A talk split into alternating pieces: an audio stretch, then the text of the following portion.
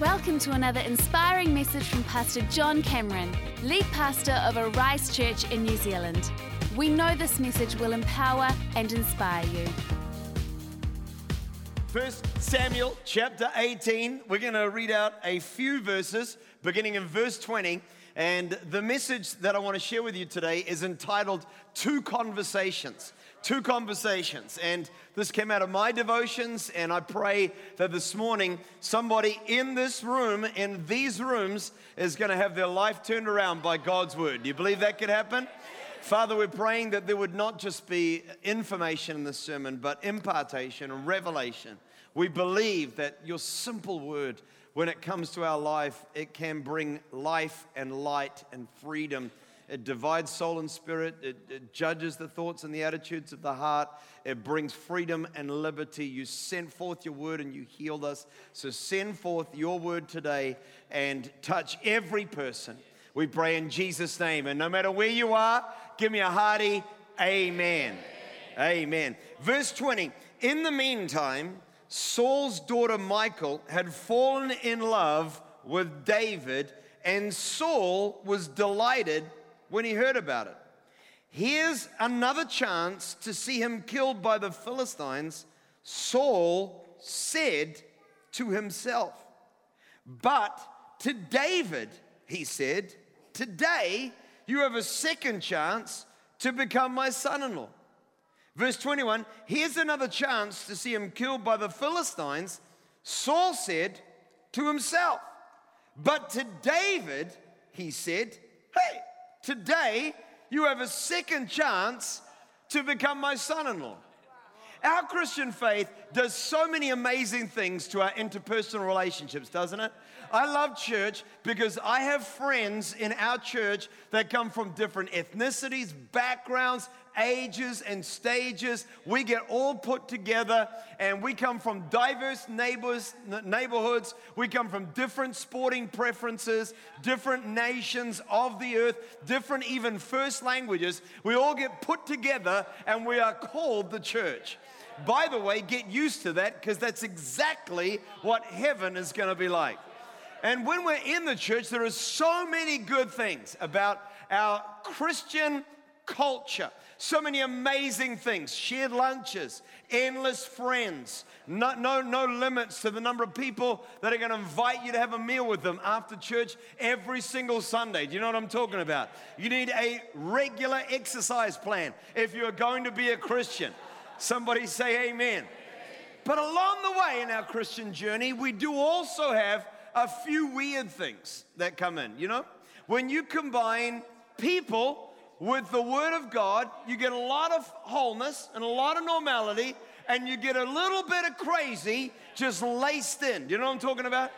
And one of the most weird things that can happen to you as a Christian is that talk that tends to happen in a church foyer. I say that because it's the only place it's ever happened to me. Maybe you've got more stories, but I reckon everybody hearing this, if you've been a Christian more than a year, has had this story. It's when somebody comes up to you at some moment in your Christian experience, and they start by saying, I need to apologize to you. Does anyone know where I'm going? How many people are already at the end of the story? Because the next few, you're like, oh, wow, okay, wow, you need to apologize to me. I'm focused now, you know, what's the apology for? And they'll say, yeah, well, you know, for the last 6 months, right? There we got it, right? If you weren't there, you're there now. For the last 6 months, I've really hated your guts. You're like, what did I do, you know? And they're like, you know, yeah, for the last 6 months, I really didn't like you, but now I realize that I was wrong. And whenever I have this conversation with people, and I'm not going to lie to you, it's happened many times, whenever I have this conversation, I'm always thinking, hang on a minute, we've been talking. This is not the first time that you and I have had a conversation. I'm pretty sure last week, you know, you said, praise the Lord, brother, to me. as we were walking into, you know what I'm talking about? You prayed for me in life group 3 months ago. Do you know what I'm talking about? We were in that church leaders meeting. We're all said to say something encouraging to somebody else, and you turned around and saw me. You didn't look a little weird, but then you said, "You are amazing. I love you," and you start to realize that for the last however long, this person's been having one conversation with you about you, and another conversation with themselves about you. Does anyone know what I'm talking about? And we begin to learn that in our lives, we're all having always two conversations. There's the conversation that you have with your mouth, and there's the conversation that you're having with your heart. And in our lives, what's going on in these two conversations is going to determine a lot about the life that we are living. You can meet people and they're like, with their mouth, they're like, "Yeah, life is great, and it's awesome, and I love you, and how you doing? Like, phenomenal, you know, and how's you know, praise God, you know." And then you realize that inside of this person, there is hatred, there is bitterness, maybe there's depression, there's sorrow, there's a whole lot of stuff lingering beneath the surface, because our lives are the story of two conversations. And often in life, the package looks great, but the substance is just all messed up. In our passage this morning, we've got King Saul, and when you see King Saul, I mean, he is tall, you know, he is handsome, he's like Richie McCaw. I mean, he is a good-looking individual. Everybody looks at him and thinks, "Wow, you are amazing." He's got smiles. He's got high fives. He's putting his arm around David in our passage of Scripture and going, "Hey, you like Michael? Because she likes you." That's his daughter's name, you know. And he's like, "You want her? You know, you like my daughter? This is your moment, buddy. I'm in your corner." Yet the Bible says that even though he's saying one thing with his mouth, he's saying a whole different thing to himself, And I think that in our lives, we end up often with a massive dichotomy between our external conversations and our internal conversations. And I believe with all my heart that of much greater importance than what you might ever say with your mouth is what you're saying in your heart. In fact, in the book of Proverbs, if you want to turn over there or just read it from the screen, in Proverbs chapter 23, verse 6, the Bible's talking about a meal, and it's saying, "Don't eat the bread of a miser, nor desire his delicacies, for as he thinks in his heart, so is he. Eat and drink, he says to you, but his heart is not with you." He's saying, man, this cat is like, hey, here's roast lamb. Eat everything that you can elevate. But in his heart, he's saying, I should never have invited the youth group because they eat way too much. I'd budgeted on this roast, giving me lunch Monday, Tuesday, Wednesday, and the guy's got Christian smiles but a heart of stinginess. And the Bible is legitimately saying to us, it's saying, man, it doesn't matter what the external conversation is saying. What really matters is what the internal conversation is saying. I believe that God is more interested in us dealing with the conversations of our heart than he is interested in us dealing with the conversation of our lives. In fact, I believe that integrity is when you align your external and your internal conversations and you bring them together. Because the truth is that for most, if not all of us, we are the best liars ever. We can talk a great talk with our mouths whilst we're talking a whole different talk in our hearts. And God doesn't want to leave you and I there. He is wanting us to deal with the conversation, not just that we're having with our mouth, but the conversation we're having with our heart. From the time that you learn to talk, you are being taught to talk. You work on your external conversation from the moment words begin to be formed in your mouth. The moment that you begin to phrase words into sentences, you're being taught, first-time manners. That's in our family. Put a smile in it. Put a smile in it. You can say it with a whine, or you can say it with a smile. We're taught say please and thank you. Say something encouraging.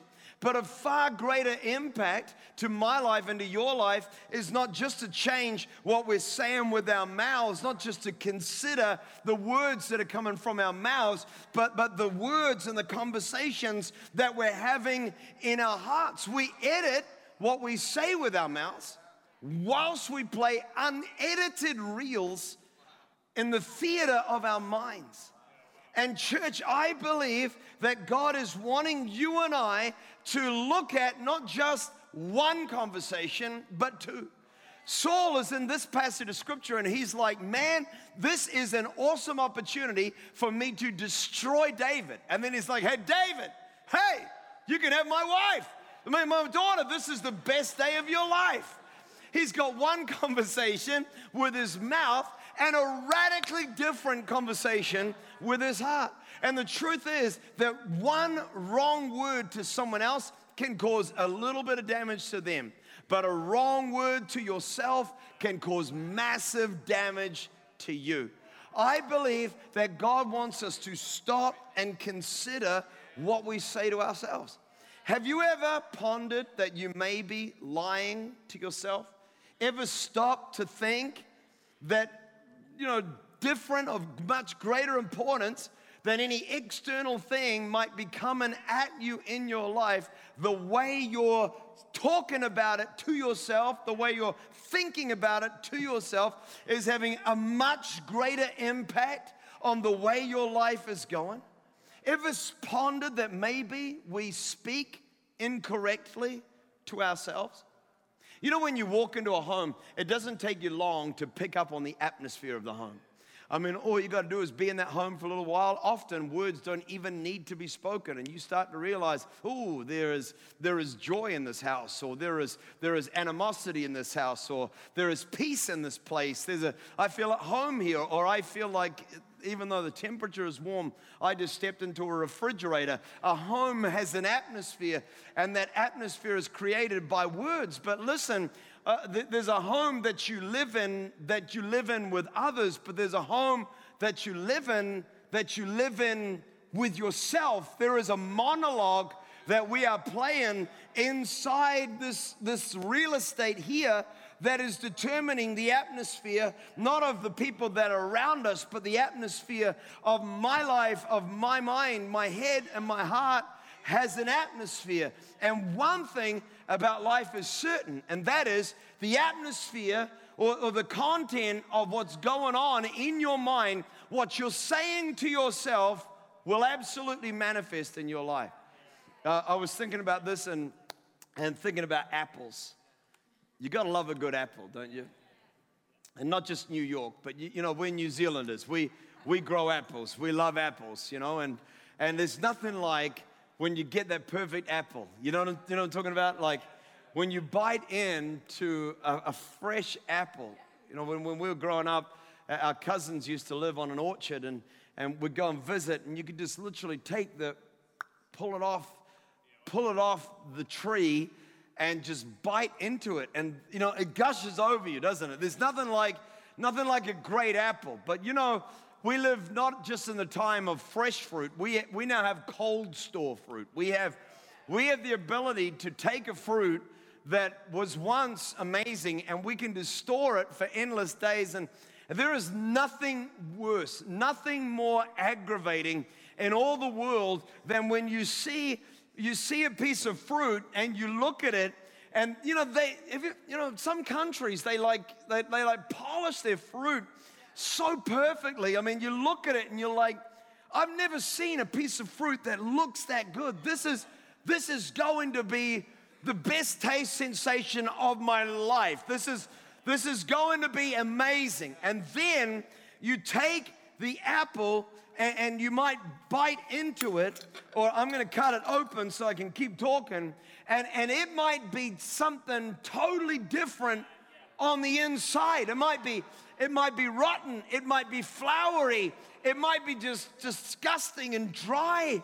And you start to realize that really it's one thing to have it look good on the outside, but it's a much more important thing how it appears on the inside. We don't find Saul ever being stripped of his kingship directly coming from what he was saying with his mouth.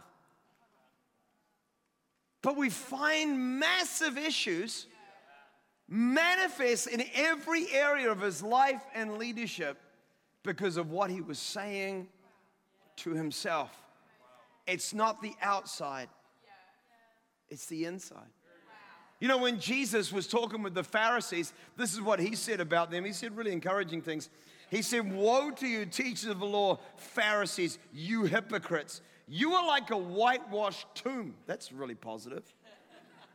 "On the outside, you look beautiful, but inside you are full of dead man's bones and everything unclean. In the same way, on the outside, you appear to people as righteous, but on the inside, you are full of hypocrisy and wickedness." You can say praise the Lord better than anybody around you. You look like the ideal Christian, but inside you, you are full of hypocrisy and wickedness. The outside or the inside?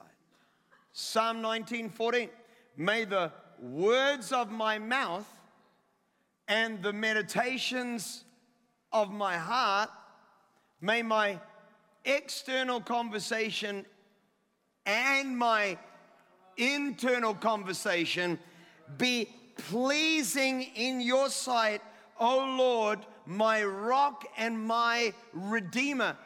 David is trying to say, God, it's one thing for me to write these songs of worship that other people can say about you. It's another thing for me to live a life of worship where my thoughts and inclinations are the same praise to your name. He's saying, man, we've got to make sure that we're not just saying the right things externally, but we're saying the right things internally. It's the monologue.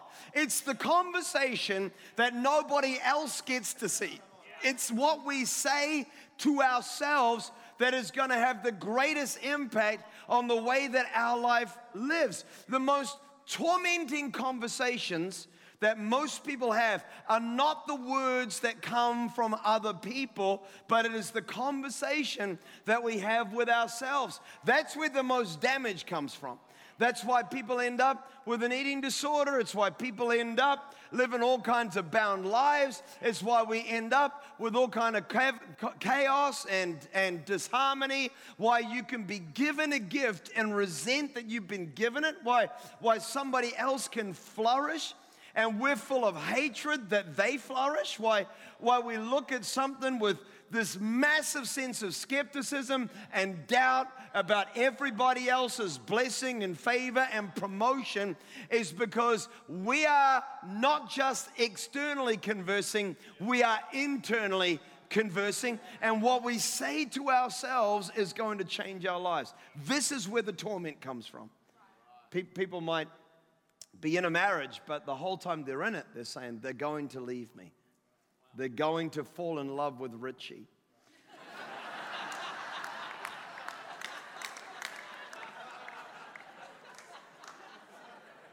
They don't love me. I'm just reading my notes. The other canvassers don't get the joke, but just stay with it. They don't really mean that.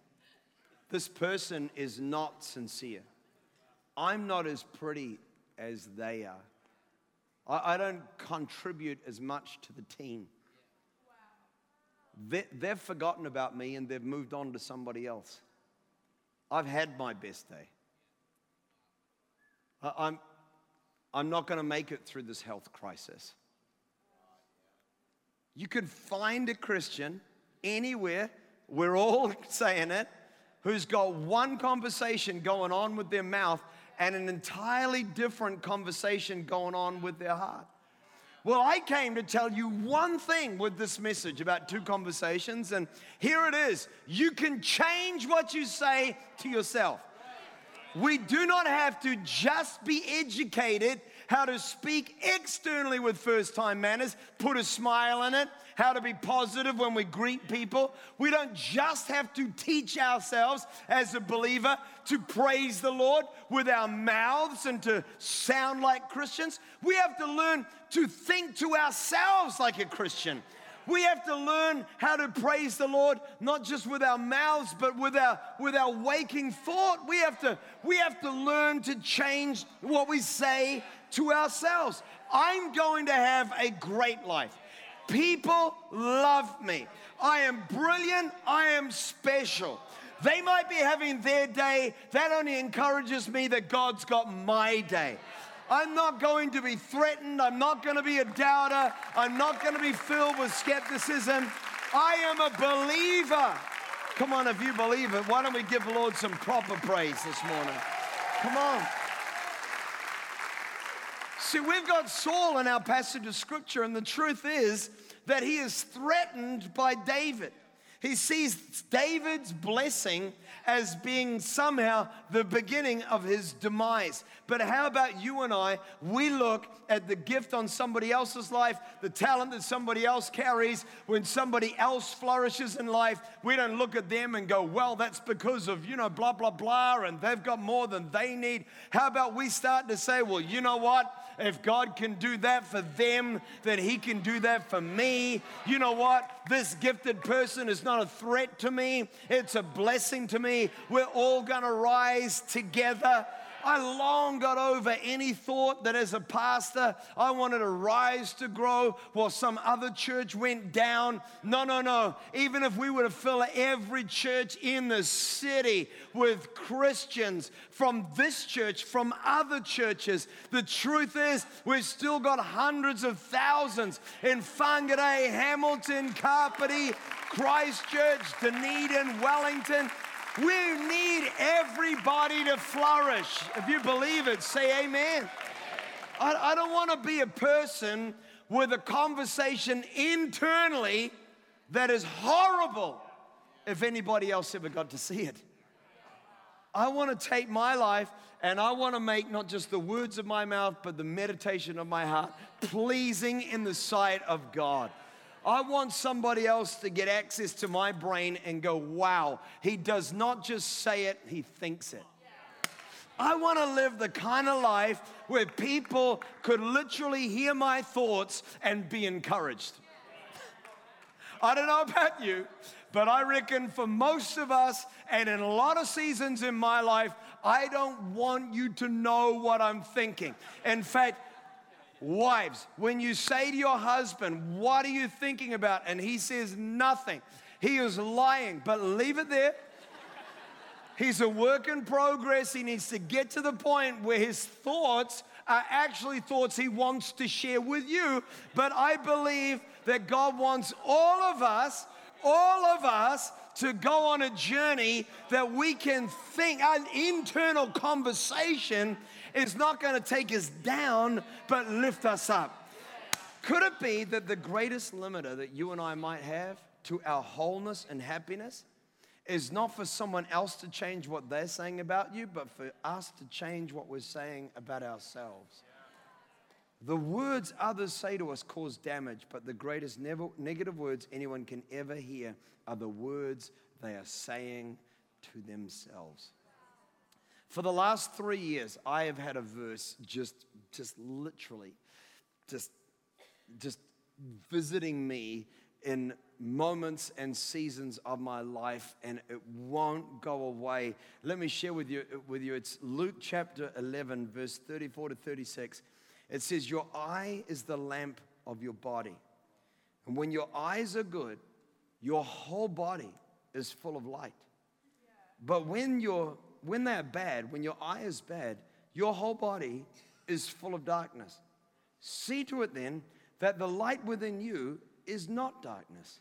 Therefore, if your whole body is full of light and no part of it dark, then it will be completely lighted, as when the light of a lamp shines on you. Those three verses have just been playing out in my mind just honestly every week, every month, as I am challenged to the core that the Bible is saying your eye is what connects your internal monologue with the things that you see around you. And when you look out your eye, what you see is determined by whether in you is darkness or light. If your mind is full of negative thoughts, you're going to look at everything and you're going to see negativity. You can have a worship leader up here this morning. They might be passionately, abandonedly in love with God, and they're going to yell, they're going to shout, they're going to exuberantly manifest worship towards God. But if cynicism lives in your mind, you're going to look at it and go, that's hype. They want to look good for other people. And the reason why is because the light within us is in oftentimes darkness. And I'm not excluding myself from that. I believe that we live in a world where darkness is the default position, and we bring God's light to every arena of our lives. That's the mission of Christ. That's the purpose of the cross, is to bring light to all darkness. The Bible says that in him was life, and that life was the light of men, and it shone in the darkness, and the darkness did not comprehend it, couldn't get its head around it. I want to be the kind of believer that a lot of people say, he can't be that genuine. I want to be the kind of person where people think about me, he can't really think that positive. There's got to be a disconnect. But you know what? We have just been on this journey. Could we go on this journey? I want to go on the journey of filling my life with just light, with positive thoughts, with belief in God, not a defeated thought in me. Could we go on that journey and say, man, look at what this verse is saying. It is saying that when your whole body is full of light and no part of it dark, then you will be completely lighted. What's that Jesus saying? He's saying your best life, your best impact for God, the best days of your destiny, the greatest work you can do for God is when you get your internal conversation and you completely align it with your external conversation. I fundamentally love you. I wholly believe in you. God's got good things in store for you. God is good. He does good. And I don't just say it, but I think it. When I start thinking it, when I wake up in the morning and I start focusing my internal conversation, arresting it, editing it, saying, no, you know what? That's a venomous thought. It's gone from my thinking. That's just me being small. I'm going to get that out of the way. That's me thinking God hasn't got a victory for it. Get that thought out of here. God can heal. God can turn around. God can bless. God can restore. When I start taking my internal conversation and I start aligning it with the truth of the Word of God, then the Bible says that a light begins to get from the outside to the inside. It's like a Neo in the Matrix 1 when he jumps inside the, you know the story? He jumps inside the dude and then light just pops out. That's what God's got for you, my friend. That in the middle of every negative moment, every depressed day, something jumps up on the inside of you, breaks out of that prison, and says, God is going to turn this thing around. He's going to bless my life. He's going to heal my marriage. He's going to bring victory to me. He's got provision for every need. If you believe it, let's just give God some crazy praise. Come on. Oh, when Saul saw how much David loved his daughter, he thought, this is an opportunity for me to kill him. His lamp was darkness. His internal conversation was not good. But imagine if he had changed it. If he had said, the moment he marries my daughter, then his allegiance with me is secure. The moment he marries into my family, then I've got his loyalty for life. Oh my gosh, he's not no more just a soldier out there. He's a son-in-law right here. He is naturally going to inherit whatever comes to this family. And so therefore, we can just ride this wave of his military success, combine it with the newly anointed position over God's chosen people that he gave to me. And Saul could have benefited abundantly if he had just changed his internal conversation. You can change your world, change the outcome of pressures, change the state of your relationships, bring healing to even the most broken of your relationships in this world if we can just change that internal conversation. In Genesis chapter 18, we've got the Lord, Jesus, and a couple of angels turn up to Abraham. And in Genesis 18, verse 10, they say, "Where is your wife?" And he said, "She's there in the tent." And then the Lord said, Jesus says, "I will surely return to you about this time next year, and Sarah, your wife, will have a son." That's something amazing. That's an external conversation, right? And the Bible tells us that Sarah was listening at the entrance of the tent, which was behind them. So they couldn't see with the eye. But Abraham and Sarah were already old and well advanced in years. They were wrinkly, and Sarah was past the age of childbearing. So she laughed to herself as she thought, "After I am worn out and my master is old, will I now have this pleasure?" And the Lord said to Abraham, "Why did Sarah laugh and say, 'Will I really have a child now that I am old?' Is anything too hard for the Lord? I will return to you at the appointed time next year, and Sarah will have a son." Sarah was afraid, so she lied to the Lord and said, "I did not laugh." But he said, "Yes, you did laugh." Why lie to God? That's just never going to go well. I just love it that they wrote it in the Bible. I read it out for your entertainment. Why did the angel come?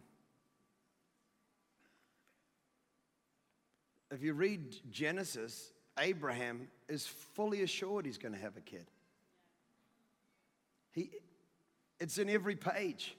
From Genesis 12, the next 5 chapters to Genesis 17 before our text are just reassurances and promises and prophetic statements and Abraham believing God, and it was credited to him as righteousness, and assurance after assurance. Why did the angel come? And the truth is, he came to change Sarah's internal conversation. Have you ever stopped to consider that if we don't change our internal conversation, the miracle can't get to us?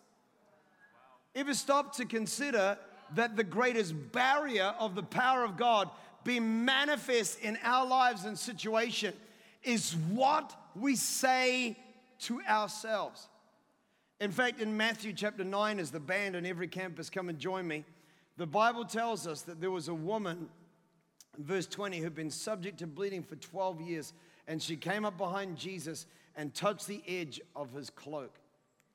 Hear it as we finish it today. She said to herself, "If I can only touch his cloak, I will be healed." And Jesus turned to her and said, "Daughter, take heart, daughter. Your faith has healed you." And from that moment, the woman was healed. The change comes when you change your internal conversation. If I can touch him, I will be healed. I will have a blessed life. I will know God's favor. I am not going down. My kids, they're going to love Jesus. They're going to love life. I'm going to find the right person. That is absolutely going to happen. If you're single, I will find the right spouse. That's going to happen. God is going to promote my life. He's going to take me forward. It is a Christian prerogative that we change our internal conversations. Let's pray together, shall we? Father, I just want to thank you. Thank you for every person and every campus. Thank you that, Lord, you have highlighted for us through your word the power of two conversations. I believe that if we can align what we say with our mouth, with what we think with our heart, that we can change our lives, change outcomes, change destinies. I ask you, Holy Spirit, that no matter what campus someone is hearing this message, that God, they would find your freedom. We pray this in Jesus' mighty name. Illuminate every thought. Help us to conform what we think to the truth of your word, to edit our internal conversation. I pray this in the mighty name of Jesus. And everyone said, amen. Thanks for listening to this message from Pastor John Cameron. If you would like to find out more about Arise Church, check out arisechurch.com or find us on YouTube.